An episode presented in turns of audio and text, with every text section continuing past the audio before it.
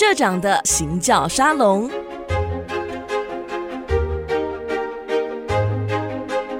三月二十五号星期六的下午，IC 之音举办了第一场粉丝见面会——社长的行脚沙龙。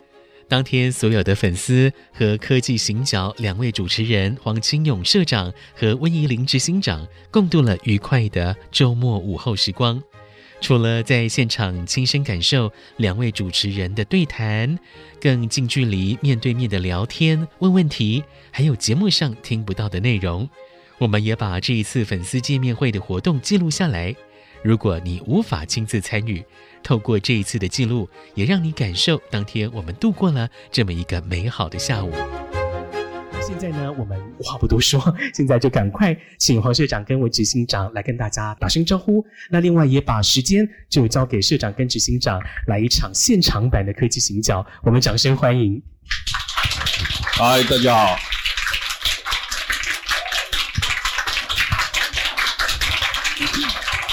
可以坐的。没有，我们一向都很害怕那个高脚椅，因为这个呢不是穿高跟鞋就就可以解决的事情，这用核心有力的把它 hold 住。好，大家好，我是温怡玲。好，大家好，我是清勇。哎，我们听说今天要现场来录制一下，好，所以呢，我们呃今天没有啦，只是让大家有那种临场感，就是我们平常究竟是怎么样录音的。好，所以呢，我们就要呃正式的让大家。心灵现场的来听二十分钟，好，这里是 ICG 竹客广播 FM 九七点五，欢迎收听科技行脚。我是电子时报的黄清勇，大家好。我是人工智慧科技基金会执行长温怡玲，好，社长。那个我们其实谈了蛮久的印度，对对，那但是呢，今天是第一次来到了新竹谈印度，好，那我觉得这是一个很有趣的一个。地点，然后谈一个非常有趣的事情哦，是这样，我对于印度的印象是这样的，就小的时候看那个环游世界八十天，然后看到印度那边就写到那个印度的女人要殉葬，所以她老公死掉的时候，她就会被放上去一起烧，所以我小时候就暗暗下了一个决心，我绝对不要去印度，我觉得那边太危险了。好，然后呢，稍稍又长大一点点，我的朋友去印度，他说他搭火车啊，误点二十四个小时。二十四个小时，我说那二十四小时你在干嘛？他说就在火车站啊。对，他也哪里也不能去，这是我们印象当中的印度。但是呢，二零二二年的年底，好，到二零二三年的印度有什么样不同？对，想要请教社长。大家知道哈，印度两个最重要的城市，一个是德里，一个是孟买。你们知道德里到孟买多远吗？差不多。第二个问题是，哎，你很了解。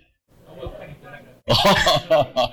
我有看到一段记录跟报道，他说德里到印度的火车时速平均是二十五公里，换句话说，可能火车要开一个礼拜才能到。所以你可以想象，这个这个国家它的 infrastructure 基础建设是不好的。但是呢，我第一次到印度是一九九二年，各位知道印度改革开放是一九九一年，一九九二年以后才开始。在国际舞台上面，在经济活动上面采取一个比较开放的政策。那我是在一九九一年的十月还是十一月的时候，我在拉斯维加斯参加 Computex 你们知道那时候最大的电脑展示在拉斯维加斯。我们台湾的科技大佬施振荣师先，那个时候是东南亚电脑联盟的主席，他就打了一个电话给我，他找到我，他说你在哪？我说我在美东，他说太好了。能不能过来一趟？我说什么事？他说来做一个报告。呃，十四个国家理事长跟秘书长，电脑工会的理事长、秘书长在那边聚会，我们需要一个人来做一个报告。我说报告的内容主题呢？他说很简单，只要讲台湾很厉害就好了。我说哦，这个我会 啊，所以我大概就去飞到那边去做了一个报告。报告做完了以后啊，印度的理事长就问我，他说你有没有兴趣？跟我们部长见个面，部长在拉斯维加斯电子工业部部长。我说 Of of course，这这是非常 honor。他第二天就安排我去见部长。部长看到我那时候，对不起，那时候我很年轻啊，大家可以想象我三十出头。然后部长看看我，看我这个小毛头，What you can do for India？你能帮印度干什么？我说 Sir，全世界有一个国家啊，从零做到一百亿美金，那个国家叫台湾。然后他看看我，我说：“部长，您知道我工作几年？台湾成功的经验有几年？”他说：“几年。”我说：“台湾发展新时代的电子业，一九八五年开始，我们有七年的时间。”我说：“我的经验是六年。”第三个，您知道科学园区吗？新竹园区？他说：“当然知道啊。”我说：“哦，那个新竹园区产业规划是我做的。”他开始就对我就很尊敬，我们就聊了三个小时。然后部长就问我：“你能不能来一趟印度？”我说：“什么事吗？”他说：“我跟你交换一个条件，你到印度来看任何一家你想看的公司，见任何一个你想见的人，条件是我在离开印度之前，在印度电子工业部做一个报告。”那个报告三个小时，所以我在那一次见到印度的产业领袖，包括很有名的 Infosys 的老板、创办人 HCL 啊，这些世界级 Tata 他们的 CEO 等等等等哈，因为那时候见他们比较容易。我还记得我在电子工业部讲课，讲到最后的时候，灵机一动，我就问了：What IT stands for？什么叫做 IT？他们就看看我，我说：Indian and Taiwan。好，然后大家都很 happy。好，我说 let's try。好，然后我在一九九五年、九六年、九七年，我在情报中心当主任的时候，我已经当家做主了。我我当情报中心主任的时候，就 MIC 老板的时候，我三十六岁，那时候也算年轻。然后印度电脑工会的理事长，他是谁呢？他是印度五大家族企业之一 TVS 的第三代的少东，Michigan 的 B School 出身的。非常 nice，他到现在还是我非常好，在印度最好的朋友。他连续三年请我在印度电脑工会的年会当 keynote，所以也很难得的一个机缘。啊，所以我之后就跟印度维持一个非常密切往来的关系。嗯哼，所以有什么差别吗？那个时候去跟现在？一九九二年我第一次到印度的时候，在印度街上看到骆驼跟大象。那他们会看红绿灯吗？我可不可以请问一下？那就没有红绿灯。哦，是是是，没有红绿灯。你问错了问题。真的？那怎么办？就是大家随？其实其实你只要小心。也没有车吗？小心动物。那动物有危险，有不危险的动物。哦。我还看过一头熊。熊？是有人牵着。哦。印度有有有家族是用熊是就娱乐小孩吧，大概都不是很大，有一只小熊。在路上都看到，就是我们是买那个绒毛熊。各位如果有机会到印度哈，印度的国会跟总理府的前面哈，叫 Indian Gate，印度门，印度门附近就那时候就有很多大象跟骆驼。OK，哎，对。然后我常常跟很多朋友在谈这个问题哈，就是大家都问我，印度该去吗？印度能不能去？然后所有的人都先告诉我啊，印度 infrastructure 很差。水电设施不好，印度有种姓制度，印度女生被歧视，是等等等等。哈，我只能告诉各位哈，呃，这三十年来我印度大概三十趟，啊，二十趟了，但是我至少看过三十五本到四十本书，印度的书。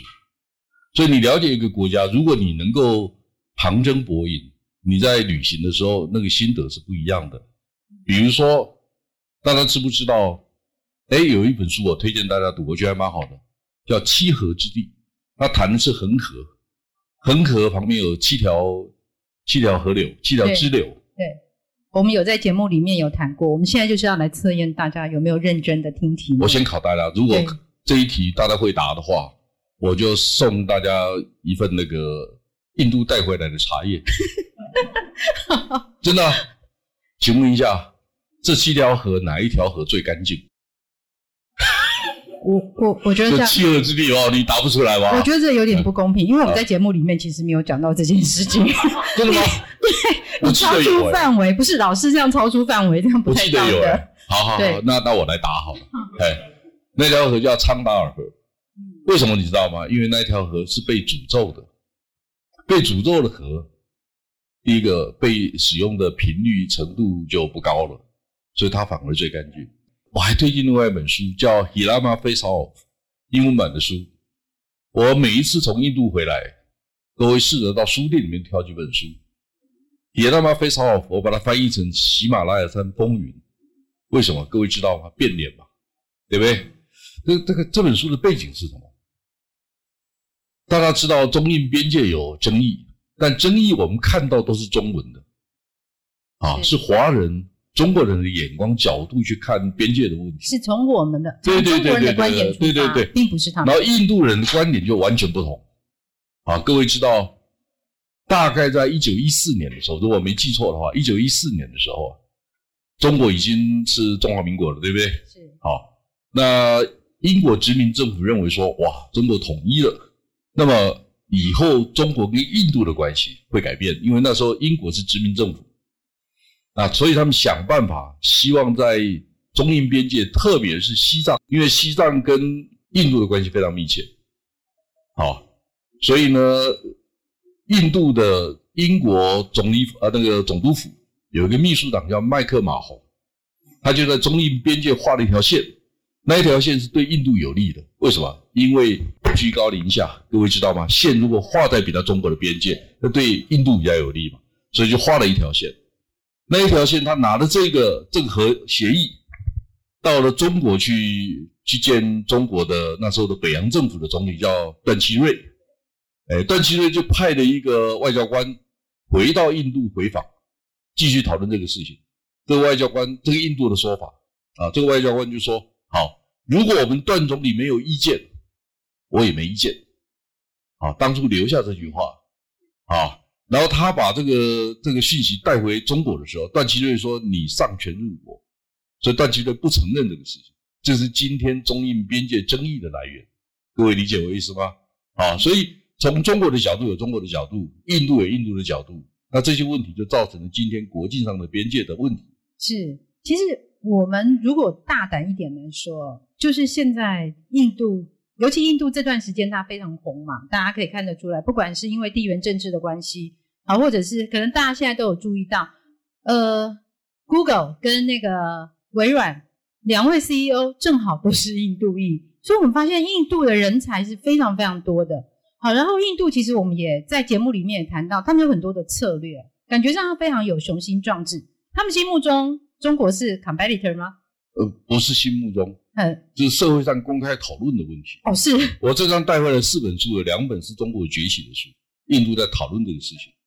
第二个，甚至我在现场，啊，我去参加 Asia Economic Dialogue 亚洲经济对话的一个论坛。那在我前面讲课的是 SEMI 世界半导体设备材料协会的执行长 Ajit Mochano，我跟 Ajit 熟。我们同台大概三次还是四次，所以我们我们彼此认识。他讲第一场，我讲第二场。好，之前的 keynote speaker 是谁？就 Infosys 的创办人 Nattiya，你知道这个人是谁吗？英国首相呃苏纳克苏纳克的岳父。呃，你不知道吗？他是印度最大的软体外包公司 Infosys 的创办人。啊，他是一九七零年代留学巴黎的法国的。然后县长也主持人也问他：“你在法国过得很好，你为什么要回到印度来？”他答的很简单，他说：“我的国家需要我。”嗯，他就回到印度。啊，这个人也很了不起。对啊，那为什么跟大家引到这个这个话题上面呢？因为有有一个有一个 speaker 他谈到这一点，他说：“Metaverse 元宇宙将会是印度人的元宇宙。”因为印度人比较擅长观落音，不是是吧？呃，他们比较会说话，他们很有说故事的能力。我们可以这样说。我不这样解读，我不这样解读。对，我讲话一定要比较客气一点，这是我的人设。no no no no no。那我我的想法只是认为说，我比较务实。大家知道我是产业分析师吧？哎，你们知道吗？我现场挑出一张 PowerPoint，现场打写另外一张给他们看。我说 Yes，I agree。我完全理解，同意，Metaverse 可能是印度人的天下，因为你们具备三个别的没有的优点。啊，第一个，印度拥有全世界最庞大而且年轻的人口。为什么？因为未来的世未来的世代是 application driven 的时代，嗯，应用驱动，年轻人口越多，价值越高，驱动力越强。是，这个大家同意吗？对。好，第二个，各位看到 ChatGPT。大家有注意到吗？要 tag，要标注任何关键字，那个动作是在肯雅做的，因为肯雅便宜，大家了解吧？那么所有的元宇宙这些新的软体的应用，真的要标注很多的软体，如果需要大量的软体人才的时候，印度的软体人才高阶跟低阶，它都是全世界最多的，非常完整，同意吧？嗯。第三个，印度拥有世界级的领袖，刚才露露讲了，嗯，是。讲完了，我说毫无疑问，印度一定是未来的科技强国，是。大家就鼓掌。我说，but 你们需要两个东西，第一个 semiconductor，第二个 ICT supply chain，因为你们 AR、VR、MR 都做不出来。没错，如果没有 IC 的话，他就看看我。我说，到底软体比较重要还是硬体比较重要？Jensen 哈，黄仁勋，NVIDIA 的创创办人 CEO，他说 AI 会吃掉软体，软体吃掉硬体，我也同意啊。但是那是戏骨的说法。台湾人新竹园区为什么不能倒回来讲？我的硬体里面装很多的软体，软体里面我打把 AI 拿来用一用不行吗？是。为什么台湾人没有话语权？坦白讲，这两天上礼拜 Chris Miller 跟 Morris 的对话，我是很有意见的。为什么很有意见？小朋友啊，他三十几岁研究史学，他怎么了了解半导体产业结构？在他在张忠谋旁边就是听话的份。各位看到，我不是对他有意见，我是说不是对个人有意见，我就是说，台湾人为什么这么没有自信？好，为什么特别跟大家谈这个事情呢？我们怎么培养我们的下一代，有能力、有眼界、有那个企图心，去扛起国家的重责大任？这一件事情不是教条，是我们必须要面对的问题。大家知道，我们是很很很艰困的。是，所以其实。对啊，就是不是对，我们还是要更正一下，不是对什么人有意见，而是其实台湾我们自己对于半导体产业，我们的认识是很很深入的。那不见得要找一个年轻的国外的学者才能够来对谈。露露，我打打断一下哈，其实我想到张忠谋根本是内销转出口。因为因为他想说话，他得找个地方说话，找一个对的场合。天下也很很会安排，天下安排的很好，没有问题哈。是，所以他他试着那个场合讲给别人听，所以全场都他一个人在讲话。他唱独角戏啊，你们没发现吗？所以他是内销转出口啊，啊，我是出口转内销。哎，这 出国比赛之后非常厉害，所以在台湾就会被肯定。那我我就基本上哈，各位知道，我一九九八年出来创业以后。第一个，政府不太理我了，虽然我以前是智库老板。第二个，媒体不再报道，他们认为你是媒体 竞争者。大哥，问一下哈，我们公司规模比较大，还是工商经济比较大？工商。我们跟工商经济、电子时报三个规模哪一个最大？现在吗？现在啊。这这一题很难答耶，这要怎么说呢？不好意思答，对不对？不好，我现在我现在跟大家公布答案哈。第一个。如果从报纸的营收来讲，我们远远不如工商经济，但是呢，我们公司的营业额里面只有百分之二点五是电子时报的收入，二点五个 percent，所以我们是媒体的我们绝对比他们两个。如果以公司来讲，我们绝对比他们两个大，他们两个加起来有没有我们大？你得问他们老板了，我也不敢这样说啊。但是看广告的话，大概就是我们应该大很多，不是一点点。所以数位转型到底谁比较成功？那有一天我们报纸一定会关掉。我先预告一下，大家不要以为我我唱衰哈，因为送报生都去送 Uber Eats，所以我们 一点机会都没有，就必须要关门。时间到了就必须关门。是，其实现在真的会看纸本的，不管是杂志或报纸啊。如果你会看纸本的话，通常是因为家里面有养狗。不是，那那个人叫郭台铭跟徐胜雄，他们不太会用电脑。他们可能就是。呃，对我们这样讲比较客气嘛。家里养狗，大家知道，其实杂志的纸不是很好用，报纸还是到现在为止是最好用的。我我妈很赞美，她说你们报纸的纸张品质最好，是不是？有的时候垫着都不会染到手，对不对？好，所以其实我们整个媒体的环境啊，然后整个大环境是非常快速在变动，尤其在这段时间，它是非常非常剧烈的变动。那我们再看下一代，像现在啊，大家都会问我，我大概最近一天到晚被采访，对，我我。我其实很不喜欢被采访，因为我话很少。对，社长可以感觉到，哦、对 你不太会讲话。但 是我真的不太会讲话。对，然后其实大家都非常的担心啊，这 ChatGPT 出现之后，它会取取代掉我们现在的工作啦。然后到底叫老师怎么教书啦？然后题目到底该怎么出啦？好，我们可能因为我们现在是现场的一个直播，我们今天最后一题就是怎么办？我们在看到我们下一代人才的时候，第一个哈，永远要有独立思考的能力。所谓新创哈，它不是你看人家牛肉面馆就叫新创。新创有两个很基本的要素：第一个，独立的、独特的 business model；第二个，你的 business model 必须有数位资产，要不然它就不叫新创。同意吗？好，好。那正好 ChatGPT 当红的时候，那个有一位大腕哈叫李开复，李开复就说，大概有十个行业会受到非常大的影响。其中一个是记者，第二个是产业分析师。是，哎，刚好，我们公司最多的就是这个。对，我们大概好像也是哎，四四十来位，我们四十来位分析师。然后如果我不算，好，记者、编辑台加起来可能有五十来位，嗯，对不对？我们是这样的一个规模。是，我们中公司现在差不多两百个人。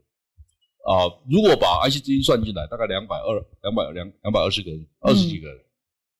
好，他一讲，你认为我会很紧张吗？我一点都不紧张，而且我我会告诉我的干部说：“哇，天赐良机。”嗯，你知道为什么吗？不信各位回去试试看。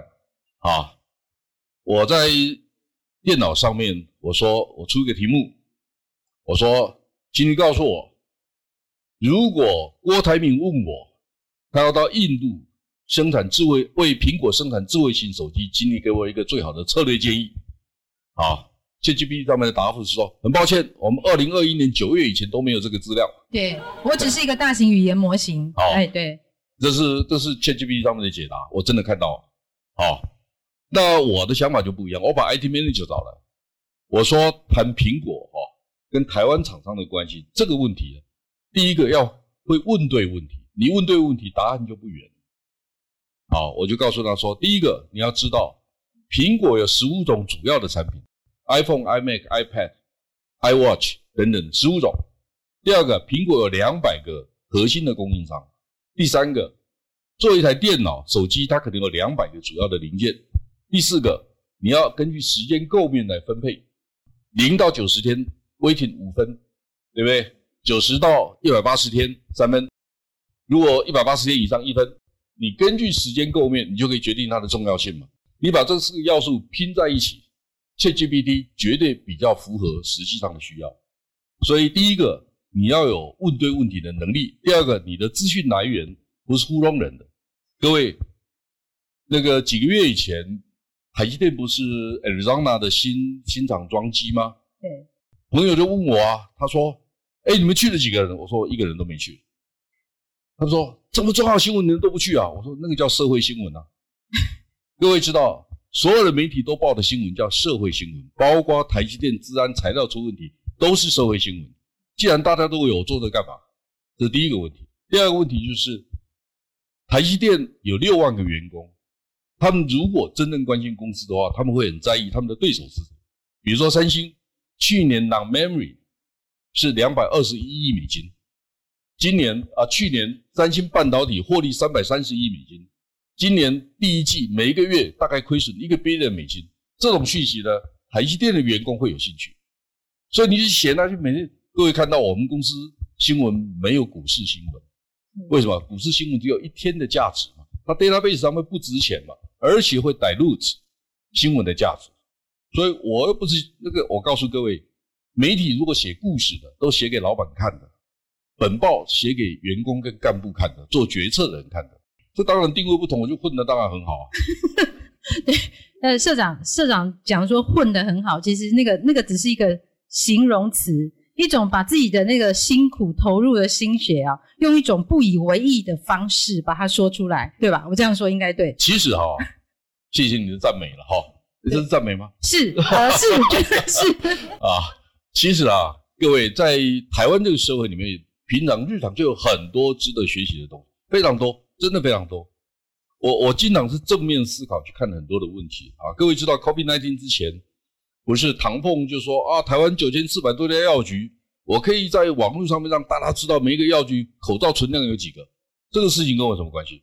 有啊，我隔两礼拜我就把我就想起一个事情，我把 IT manager 找来，我说，哎，亚洲有八十个电子工业的城市，我按合肥，合肥的资料可不可以出来？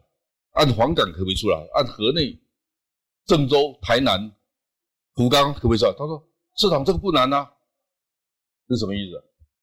亚洲供应链电子产品的供应链资料最多的是我们家，所以我只要把那个地图画出来，让大家查资料就很方便。我有一个梦想，因为接下来大家要到墨西哥、到印度去投资社长，我把印度、墨西哥电子工业的生产基地全部挑出来。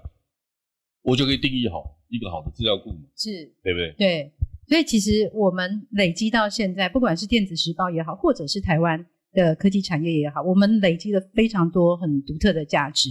那包括我们的人才也是。所以在迈向未来的下一步，虽然现在看起来好像科技大厂来势汹汹，但其实我们有非常独特的价值，而且有非常独特的。一个分析的脉络跟方法论，我们可以持续再往前进。如果大家同意，未来十年绝对是高度竞争的风暴十年，但是就全世界的竞争环境来，以我的理解，它很可能是我们的黄金十年。是啊，富贵险中求，谁怕谁？好的，所以我们今天呢，我刚刚已经看到有有那个手是对点头，对不对？好，我们今天在这边稍微告一个段落，谢谢大家，谢谢。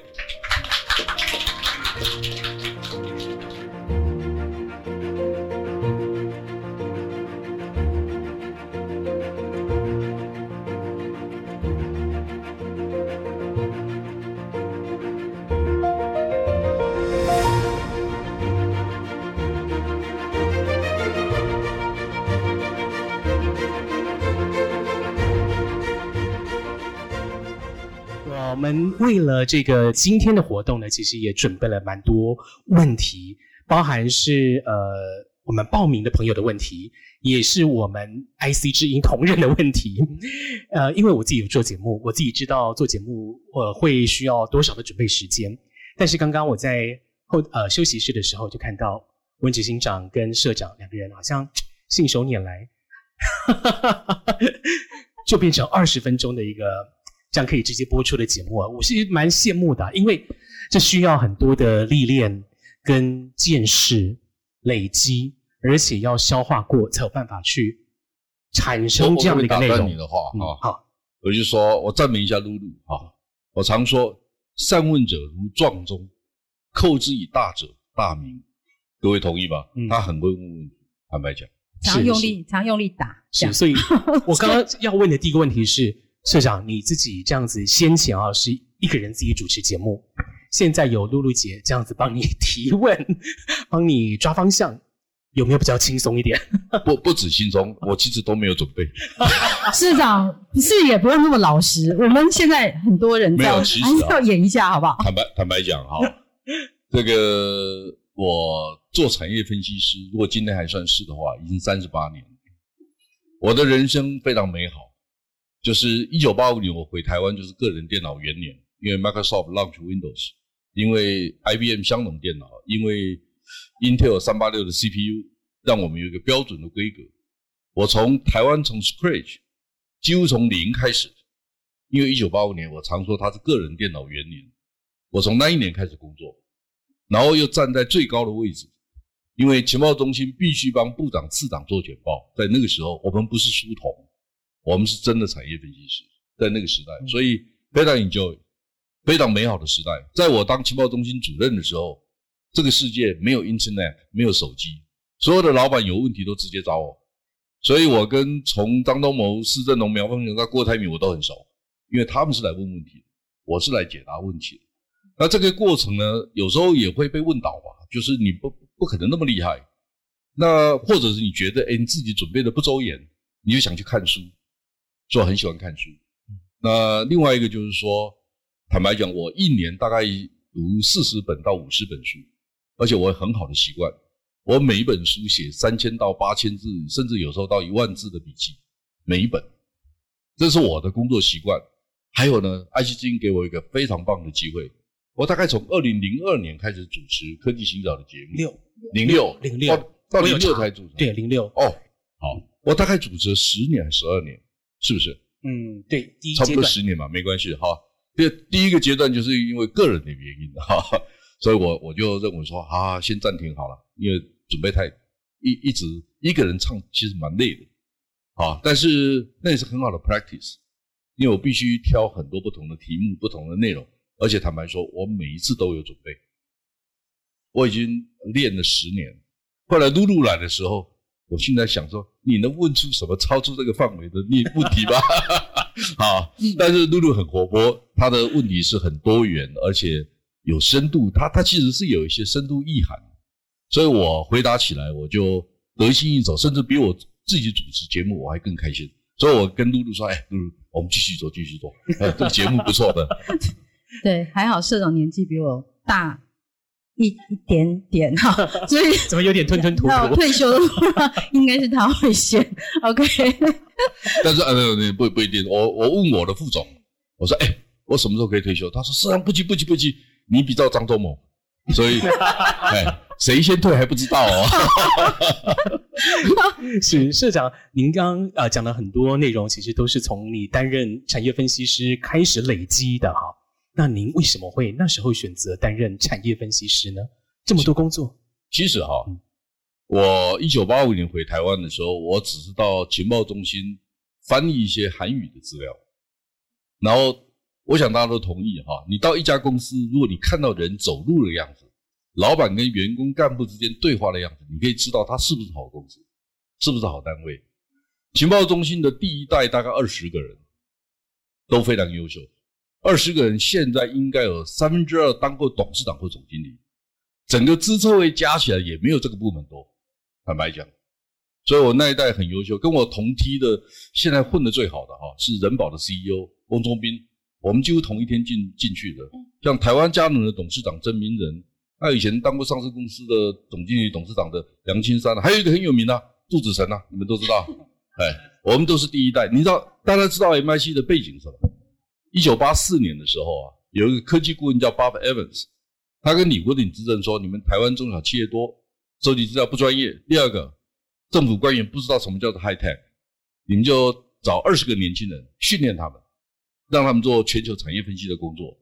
我呢，就是在那个时候加入 MIC，但是那个计划是两年的计划，重点是哈，那时候我们有一个部长，四个次长，每个月到情报中心听我们做报告四个小时。”所以，我们从很年轻就就跟部长、市长做简报，我觉得那是国家对于年轻下一代最好的训练。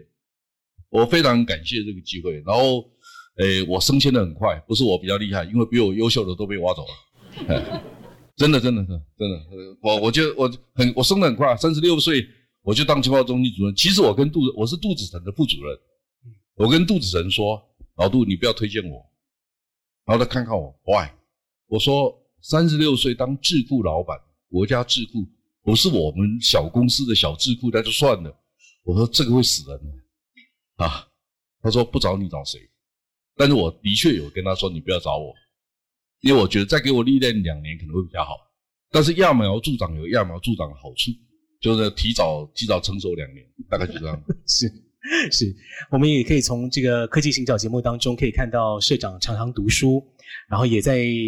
呃，节目当中分享最近阅读的书籍，那呃，温执行长相信也是家里也是有一面墙的这样的一个，或是或者是一面房间的这个藏书了哈。我请我想请两位就分享一下你们最近看的书籍。要从我先来吗？对，好，好，Lady first。哦，这样好。这个时候你先。好。没有，忽然之间觉得我到底应该要讲哪一本比较好？因为我的防守范围其实。很广，对，就是我我我其实主业啊是人工智慧科技基金会啊，好，所以关于整个 AI 的发展这件事情是呃随时都要看的。好，那我最近在看的其实是跟呃晶片比较有关系的晶片战争，然后当然现在大家手上那本那本都是去年就已经看完了。好，然后另外呢看了一些关于地缘政治的，然后总体经济方面的书。为什么会需要这样看哦？因为，呃，好啦，我先说一下，就是其实我的我小的时候是一个学艺术的小孩啊，我一直到国中都是音乐实验班，看不出来吧？好，对，所以我也不知道为什么我会忽然莫名其妙走上这条路哦。然后后来后来因为手比别人小啊，我就觉得不行，我不能一直靠着苦练呢。好，所以呃，到大学的时候我就改念新闻。好，那念新闻为什么要念新闻？因为我不喜欢数学，我觉得我这辈子再也不要看到数字。好，那结果呢？命运就是这样捉弄人。我后来一直都在查财经杂志里面，好，到后来还不小心就是进到科技这边来。所以我在看整件事情的时候，我的观点会跟一般人或许比较贴近，因为我跨了非常多的领域。所以当我在看嗯人工智慧的时候，对呃，我会觉得说哈，晶片是一个非常重要的部分。如果它是一个硬体的话，那软体的部分到底 AI 这边它接下来要怎么走？所以也正好就是这段时间，大家忽然之间又想到哇，人工智慧非常的重要。对，其实它一直都非常重要，而且它以后将成为全球的，像是一个神经网络这样的概念。所以，如果我们可以说，晶片就是这个当中的这个细胞，好，它没有它是不会动的。但是它整个神经网络都是由 AI 所组成的时候，那下一步台湾的软体产业，然后产业 AI 化，应该要往什么样的方向走？好，那我还会想到的是，那大企业可能自己做得很好，但是中小企业呢？其实我们做了一个调查，差距非常非常大。台湾虽然大家现在讲 ChatGPT 讲得那么热闹啊，实际上真正企业导入 AI，而且用的还不错的不到三成，这是蛮蛮实际的一个数字哦。所以我自己现在在看的书。对，这个当然是一个部分啦。那至于那种小说什么弹琴，那就不不算了哈，我们就不要讲这个部分。但是，哎，我我要说一下，我觉得人不能只有那个就是科技啊，没有啦，我是没有这样的意思。但是还是要找时间弹弹钢琴啊，种种花呀。对，我我家有种了非常多的植物。对，我觉得其实生命还是要。在一个平衡的状态之下，才能够发挥最大的潜能。嗯、好，来来，完全同意，完全同意。呃，过去三四十年来，影响我最大的书啊，其实很多，因为我我真的还读了一些书哈。那如果以最近我读的哈，像领导统一跟人工智慧啊的这种东西，我就很有兴趣。那在我创业的那几年，有几本书也影响我很深远。好，大家知道，在一九九五年的时候，我当情报中心主任。那时候有一本书非常畅销，叫《十倍数的时代》，Only the paranoid survive，只有偏执狂能够生存。里面有一句话，他说：“如果你是产业领袖，别人会想尽办法分享你的成果，直到你一无所有。”所以，如果你是第一名的话，你就小心了，你要知道吧。第二个，一九九七年的时候，读了一本书，叫做《Job Shifting》，新工作潮。他说，可以做的事情越来越多，qualified 的人越来越少。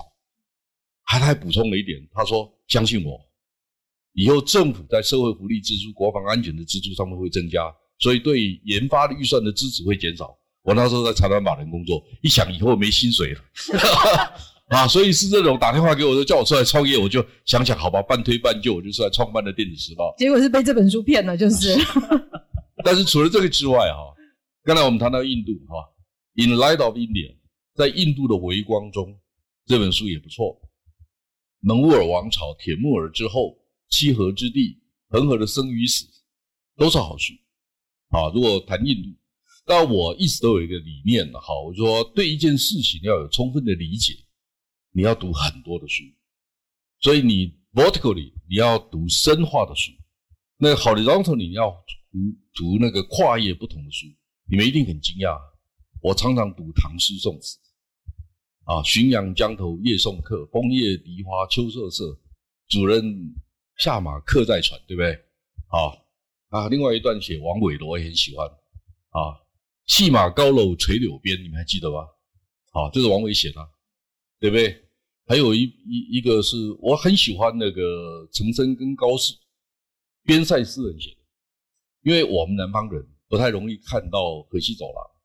那各位知道，我有两次沿着河套平原绕了好几次，哎，第二个我燕云十六州自己开车三千三百公里走过四次，所以我对渠啊，各位知道通衢大道的衢啊，那个字是什么意思？那那个字是三岔路口的意思。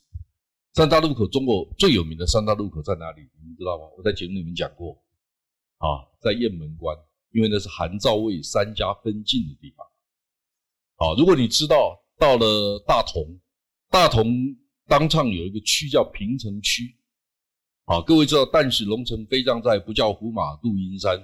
龙城是指的是谁？指的是卫青。飞将是讲飞将军李广。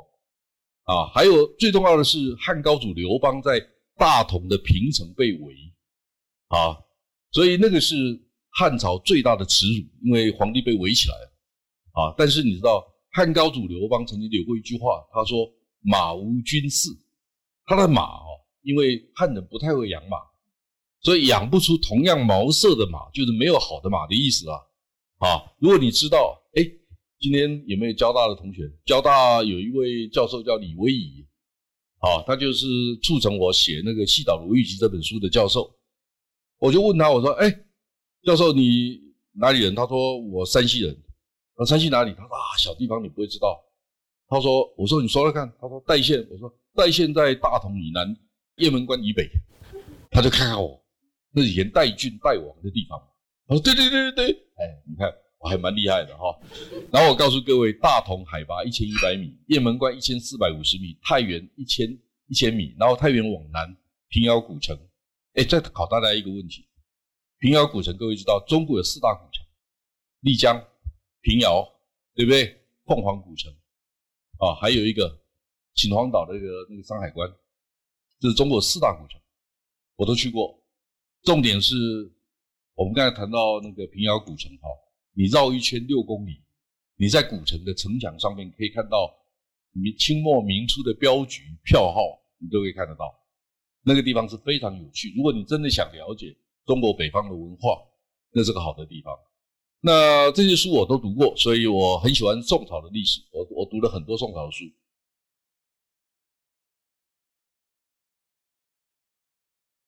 跟一个很棒的知识分子、知识工作者对话的过程当中。我找到很多的乐趣，所以读书有很多乐趣啊。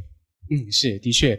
那呃，因为时间的关系，我们现场哈，呃，有提供一些奖品，包括了社长上一本书《东方之盾》，以及我们有精心准备的书衣，还有呢，社长从印度带回来的这个茶叶。非常的外观非常的漂亮啊！你为什么要强调外观？啊、对不起，因为我没有喝过，所以我只能强调外观。他只是因为没有喝过，并不是说不好喝，还有这个意思很重要。好，那呃，我们总共有刚刚有送一份嘛，所以我现在有七份奖品。这七份奖品呢，等一下社长会选出问问题问的最漂亮，或者说分享心得，觉得诶最有内容的一位啊，来赠送这个奖品。所以现在的这个时间就开放给大家来。我我有可不可以有个提议？好，不要考人家好不好？愿意举手我都觉得很捧场。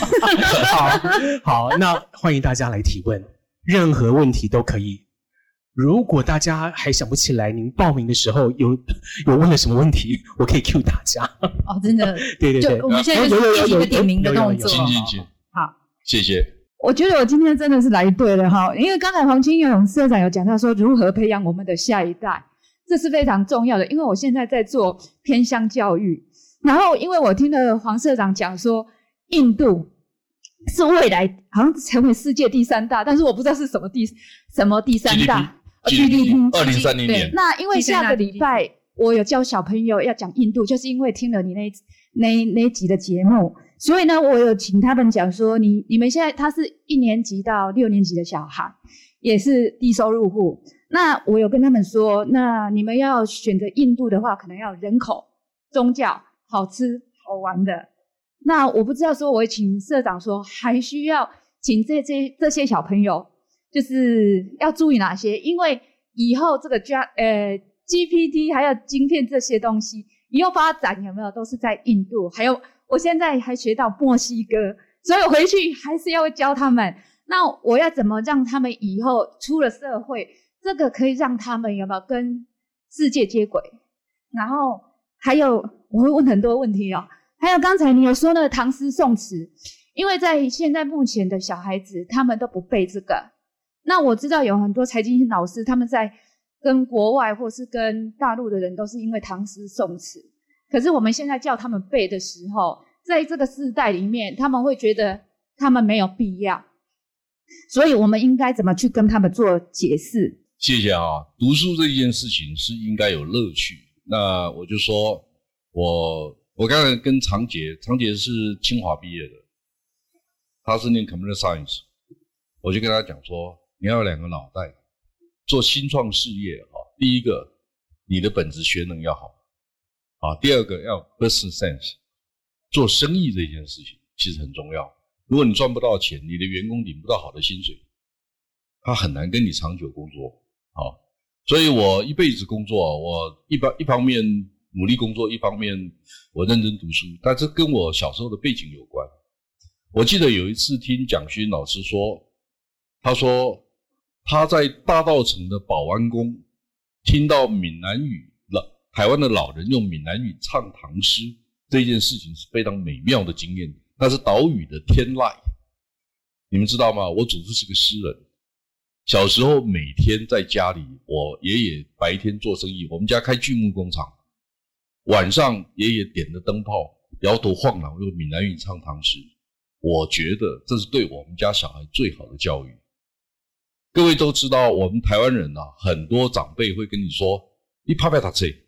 我美股美残，就会让你。”但他们自己都不读书。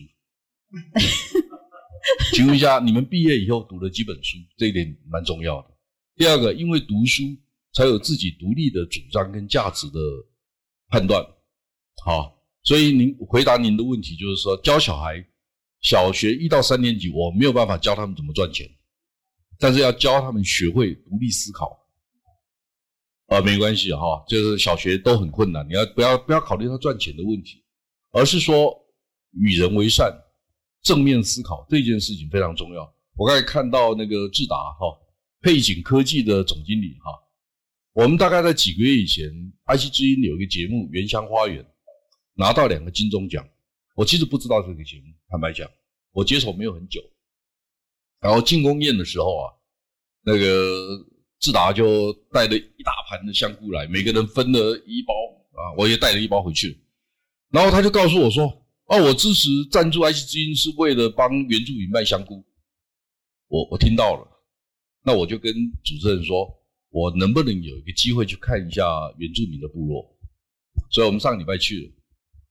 那上礼拜去了四个地方，先去看戒酒的部落啊，戒酒的那个农场德胜农场。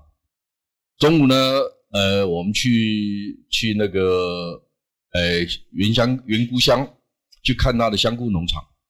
下午呢，我们去看尖石乡的尖石国小的合唱团，然后晚上我们到不老居吃原原住民的美食。那我想，为什么跟大家分享这个事情呢？有几个地方我也鼓励，诶，我们尤其在平时在科技园区工作的朋友哈，面对原住民的时候多一些鼓励。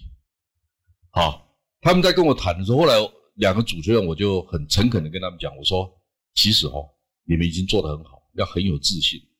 有 confidence，告诉原住民到到山上来玩，你得有这个自信告诉他。啊，第二个我们要 share 交换，交换场域。我就看到尖石国小的合唱团，坦白讲，我那天最开心的是这件事情。啊，两个国小的校长带了六七十个，那一天就二三十个。好，他说他们整个团有六七十个，那我就问你一个问题，我说。哎，如果要维持这样合唱团，一年需要多少钱？他们就告诉我大概需要多少钱。好，其实我脑袋在想什么？我脑袋在想说，反正我们办大型节目很多，不要请长官致辞的时间留给尖石国小唱歌就好了。为什么不可以呢？对不对？如果在新竹更方便了，对不对？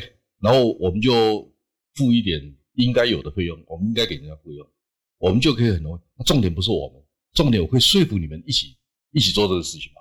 媒体的角色就是做这样子，做这个事情嘛，啊，所以第一个我公司要赚钱，我才有有能力提供一些协助。但第二个，我们是 media，media 的角色不是赚钱，因为我们有第四权，不能老是想着赚钱，啊，但是还是要有能力赚钱，所以这两个没有冲突。所以我只是希望说抛砖引玉，因为我们我们要让坚持国小的小小朋友们有美好的回忆。这件事情很重要，啊！我刚才来跟我的同事说，昨天我收到一个短讯，因为我老家在宜兰头城嘛，啊，哎，我就收到一个短信，上面写着头城小镇这种地方居然出了一个科技奇才，他是赞美我了哦。然后你知道那个人是谁？我的小学五六年级的导师。哦，所以很受到鼓舞，很受到鼓励。小时候就他栽培我的。你看我国语讲的很好，对不对？宜兰人有没有国语讲的比我好的？不多了哦，也许有。每位宜兰人好，不要生气啊。我刚刚本来要插口说要办一个国语演讲比赛吗？哎，我小的时候，对，我们小的时候也有。对，是好，有没有回答到你的问题？有，OK，好。所以独立思考，与人为善。这是我我想给您的建议，好不好？是不是我们也给他一个礼物？是是，谢谢你，谢谢你，谢谢。然后还有其他人想要发问的吗？诶，举手。诶，好，来请。站站着，坐着也可以，坐着。OK，把我挡到后面。嗯，不好意思。谢谢。那我当然不是为了礼物而发问这样子。那想看一下。OK，可以可以。那 不然我带回去。对，那很感谢就是黄黄社长跟那个温执行长的分享这样子。那。想要请问，就是我们其实就是很庆幸享受到，就是社长、执行长这边很多的产业的分析啊，或者是书籍，这是 output。那我比较好奇，想要问的是 input 的部分，就是对你们是怎么样去呃选择这个 input？譬如说你 daily daily 你都会去必读什么样的东西，然后书籍是怎么样去选择？因为时间还是有限嘛，但是资讯量其实是越来越爆炸了。对，那这个选择上怎么做？这是第一个。那第二个是说，嗯，对，input 要转成 output，这个是这个也是一个累积跟淬炼。那这个过程是怎么样累积的？想多请教这个部分。那对啊，因为这过程是是靠写吗？或者是靠什么样的方式来？这个他比较好，他打。好，这两个问题。OK，谢谢，谢谢。好，嗯，所以你是你现在在上班了吗？嗯，我现在上班。嗯，我是路易斯，对，我现在在上班的。OK，好。呃，其实呢，我。我我觉得是这样子哦，就是其实要很努力才会显得不费力啊。呃，所以我的 daily 到到底是什么？我我在我们基金会的的绰号叫仙女啊。仙女的意思并不是会飞，好，而是呢可以不吃不睡啊。他们会发现奇怪，为什么晚上那么晚你都还在啊？随时找你你都在。然后一早呢，在六点钟已经开始发 mail，所以我现在都会善用 Google。你要预定就是八点才发出去，不然你六点发，同事看到会很害怕。对，到底这个人是怎么回事啊？好，呃，我我说一下我的 daily 哦，大概是这样。我大概早上也是大概五点多就要起床，然后我会先读 Economist。你你会帮家人做早餐吗？会，而且还会帮儿子做中午的便当，这样。对，然后。对，然后我我会先把 Economist 读完，然后比如说 MIT 啊，然后对他有那个 Technology Review，好，那这些都是都是 daily，所以我大概早上大概那前一个小时是是要看国外的一些资讯，对，然后嗯，所以我其实要蛮精准的啦。那再来就是我一定每天会有一个固定自己读书的进度。例如说，呃，我刚刚有说晶片这个事情是我现在在意的。那另外我一个在意的点是生态系，因为台湾慢慢要从供应链转成一个生态系的模式的时候，那到底生态系是什么？其实，在台湾这样的资料并不多。好，所以我其实一边在读书，然后一边也看这些媒体报道的时候，我通常会做笔记。所以我觉得其实做笔记非常重要，而且那个笔记不是把书上的东西抄下来。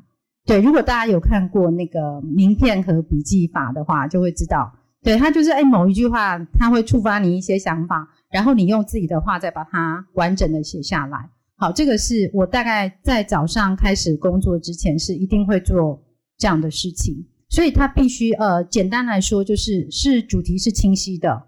好，那但是呢，这个是比较深入，但是广度必须要有。那大家可以发现到，我好像不太看。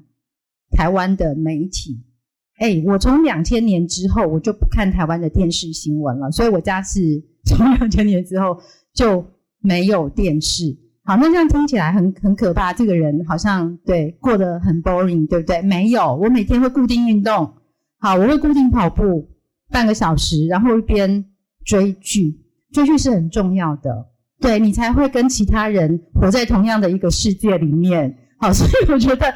追剧对我来说也是非常重要的。还有，其实生活还是要非常均衡啊。然后另外，我们其实我跟社长有一个有一个比较像的那个工作的部分，就是我们经常会比如说要演讲啦之类的。好，那这些通常不会再特别准备，因为他在我们的工作里面其实平常都有，所以会把它拉出来，然后可能就是哦演讲的邀约，然后是针对什么样的主题，所以我们其实在读内容的时候会有一个有一个焦点，基本上都是有的。哦，那。但是不能被那些焦点锁住，因为有些东西，有时候我会读到啊，那因为我有一些好朋友啦，然后这些好朋友我们有读书会，对，我们会共读，这可能就社长比较没有，因为没有人敢跟他组读书会，他知道的我们都不知道，对不对？好，那我是一个凡人，好，所以就有非常多的读书会，大家等一下下去可以看到我写了两本书，一本叫《人工智慧》，一本是跟那个台经院苏明德主任合写的那个孙主任的经济笔记。好，那这些对我来说，我会我会把它定义定义为素养，所以我我可能可以稍稍回答前面的一个问题。呃，我会觉得，比如说科技的一个比较巨幅的进步啦，或者是像对于总体经济的概念呐，或者像对于媒体的认识啊，这些事情我会把它列为是素养。所以我的孩子是从小，对，我都会在跟他们聊天的时候，我都会跟他们聊这些事情。我我不是一个很很啰嗦的妈妈，我不会去管说你怎么不睡觉，你赶快出门，你赶快起床。对这件事情我是不做的，但是我可能跟他说，哎、你那个 ChatGPT 你玩过了没有？哎、欸，把它拿去做那 Midjourney 很好玩呢。对，那你做图你干嘛？比如我女儿最近就刚参加一个摄影比赛，然后她就气愤跟我说，我觉得这个没有拍得我好啊。那为什么？这这是评审怎么回事？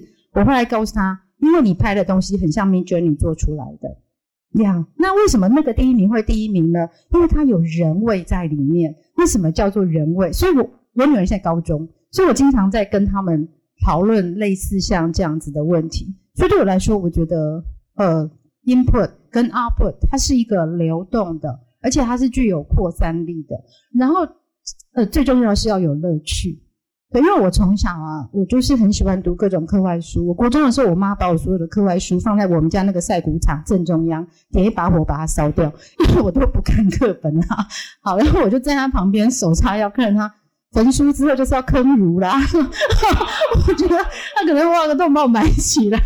对，但我也很气啊，我那时候是青春期嘛。好，所以其实这些我我觉得是因为我们本我我自己本来就是喜欢做这些事情的人。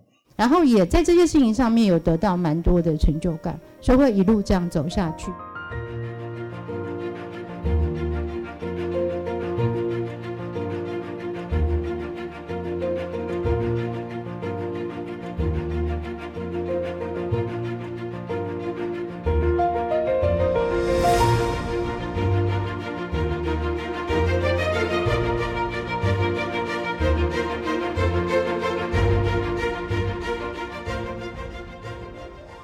其实，我我自己的经验哈，第一个，我认为所有的问题都有可能的答案，好坏的。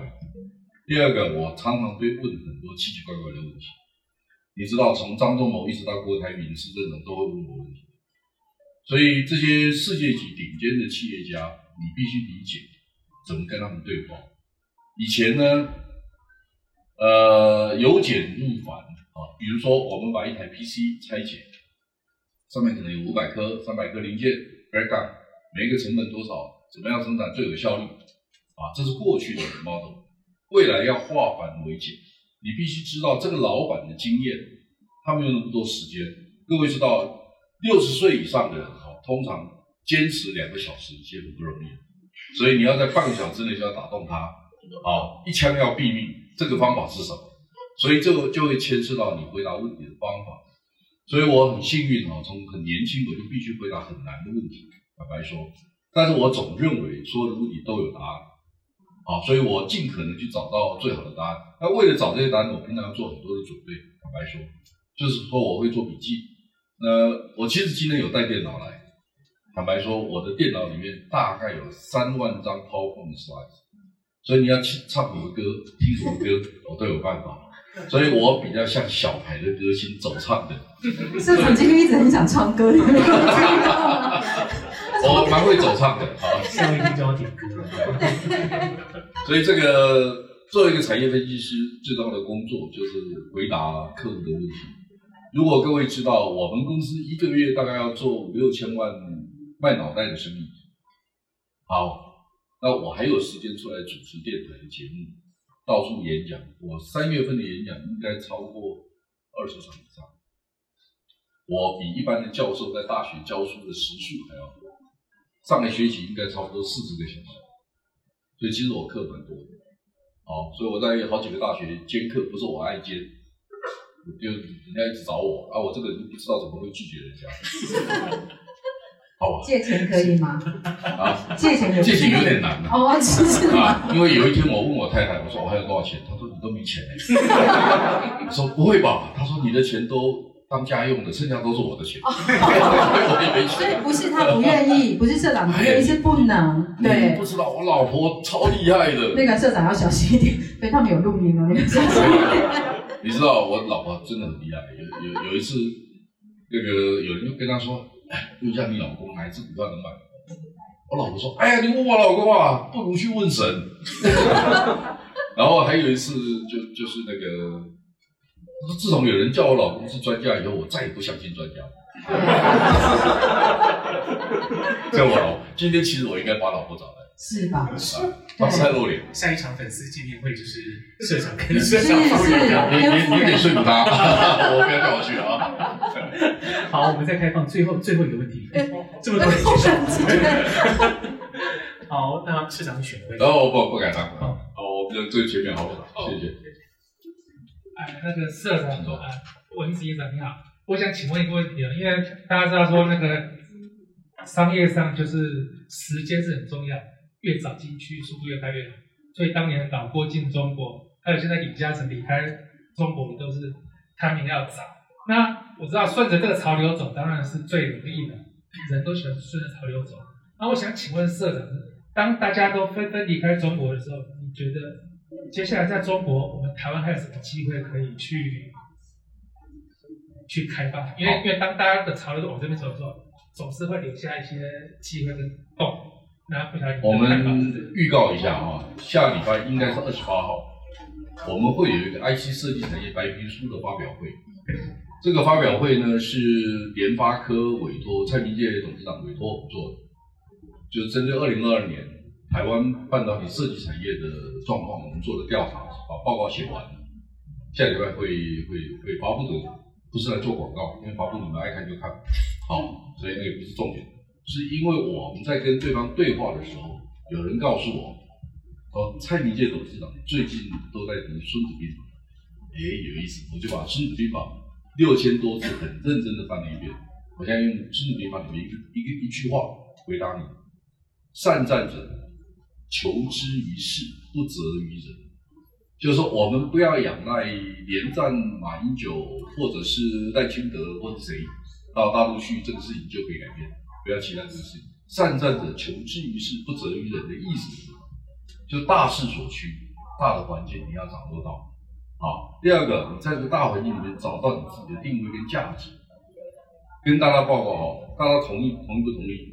一九七四年 RCA 计划的半导体二十几位都是英雄。好，就是他们把台湾第一代的半导体也带起来，他们都是英雄。而且你会发现一个问题：英雄是成群结队而来。对不对？那一九八零年代做个人电脑，施正荣、苗丰强，还有呢，施崇棠、林建民、李坤耀，都是一九八零年代。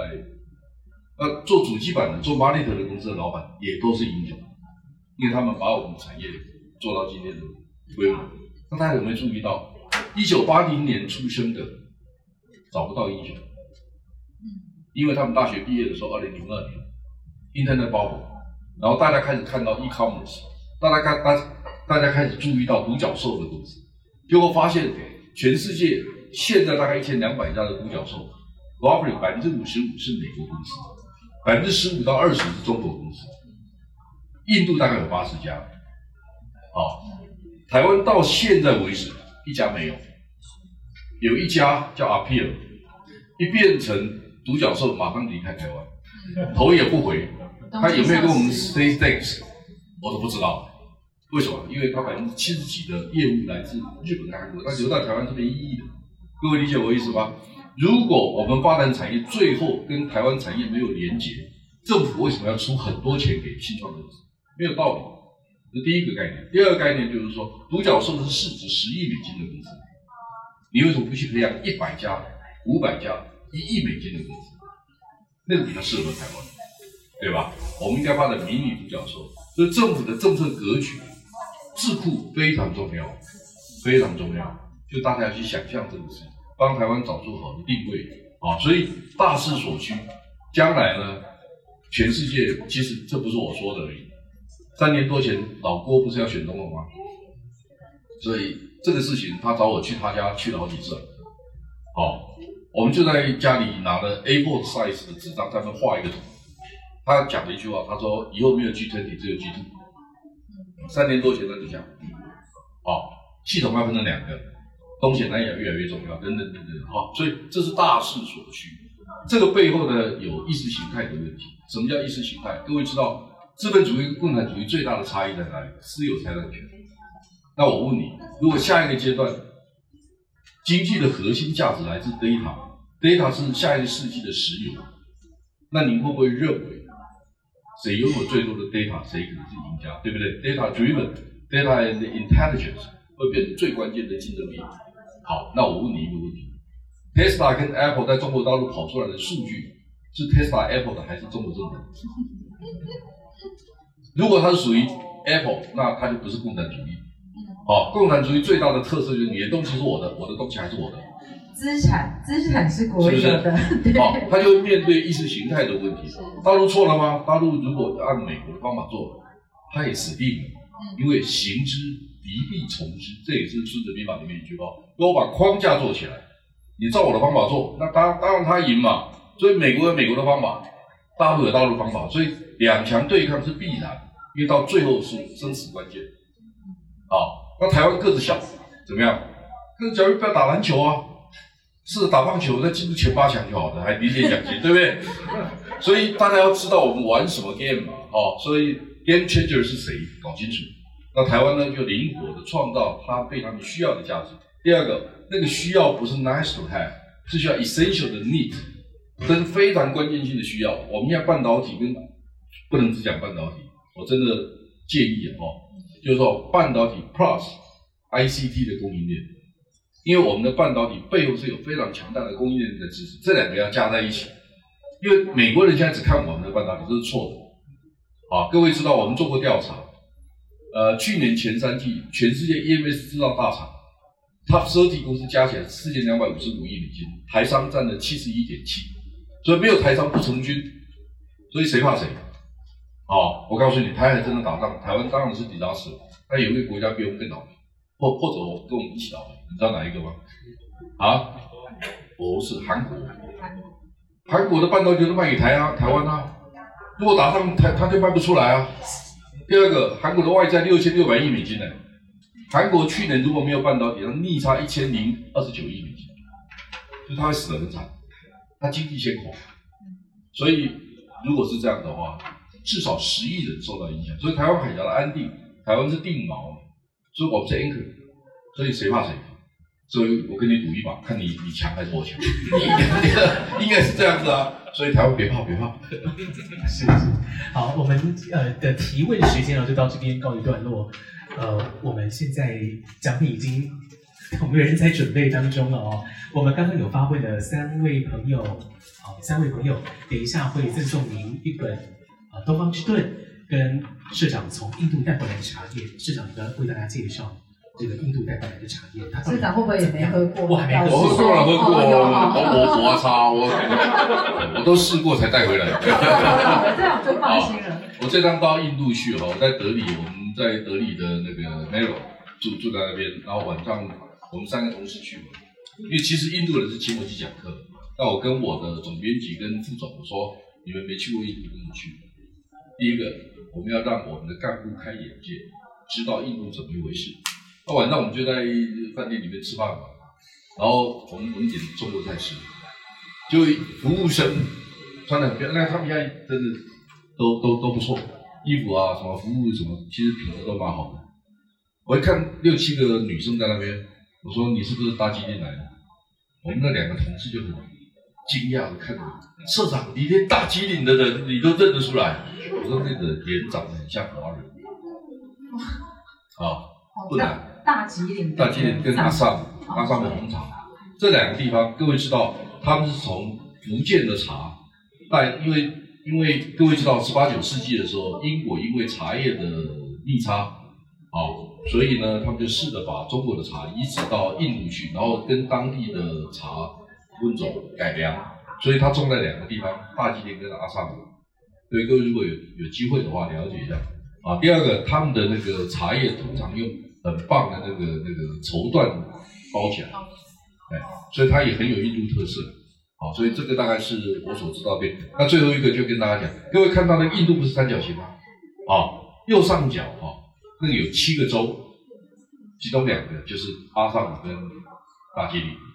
啊，大吉岭不是一个山坡哈，大吉岭是一个名字，大吉岭啊，那是一个 state。好，所以那七个叫做七小洲。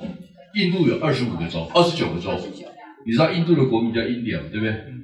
我印度朋友跟我说，那我们叫印，我们不叫 India，我们叫 United States of India。印度是联邦。啊，但是有七个州是在东北角，所以是七小州。前几年的书里面还写那边有毛派游击队，现在有没有我不知道了。啊，前几年还有。大概这个是他们的背景，比较小的州。所以这个茶是好喝的吗？我希望。他不打包票，但是我希望是这一次，我们和科技行脚节目的粉丝度过了一个愉快又难忘的下午。除了粉丝们见到了喜欢的主持人，IC 之音也见到了许多忠实的听众朋友。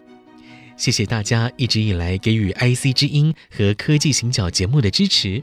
当天有很多粉丝告诉我们，希望未来还有更多这样的机会，能和主持人近距离面对面来聊聊对节目的想法，聊聊彼此喜爱的话题。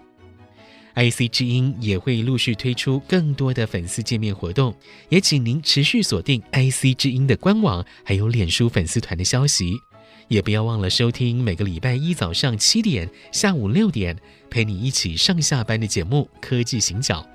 另外，我们还有许多精彩优质的科技产业、艺术人文、生活风格节目陆续推出中，也请您持续支持关注。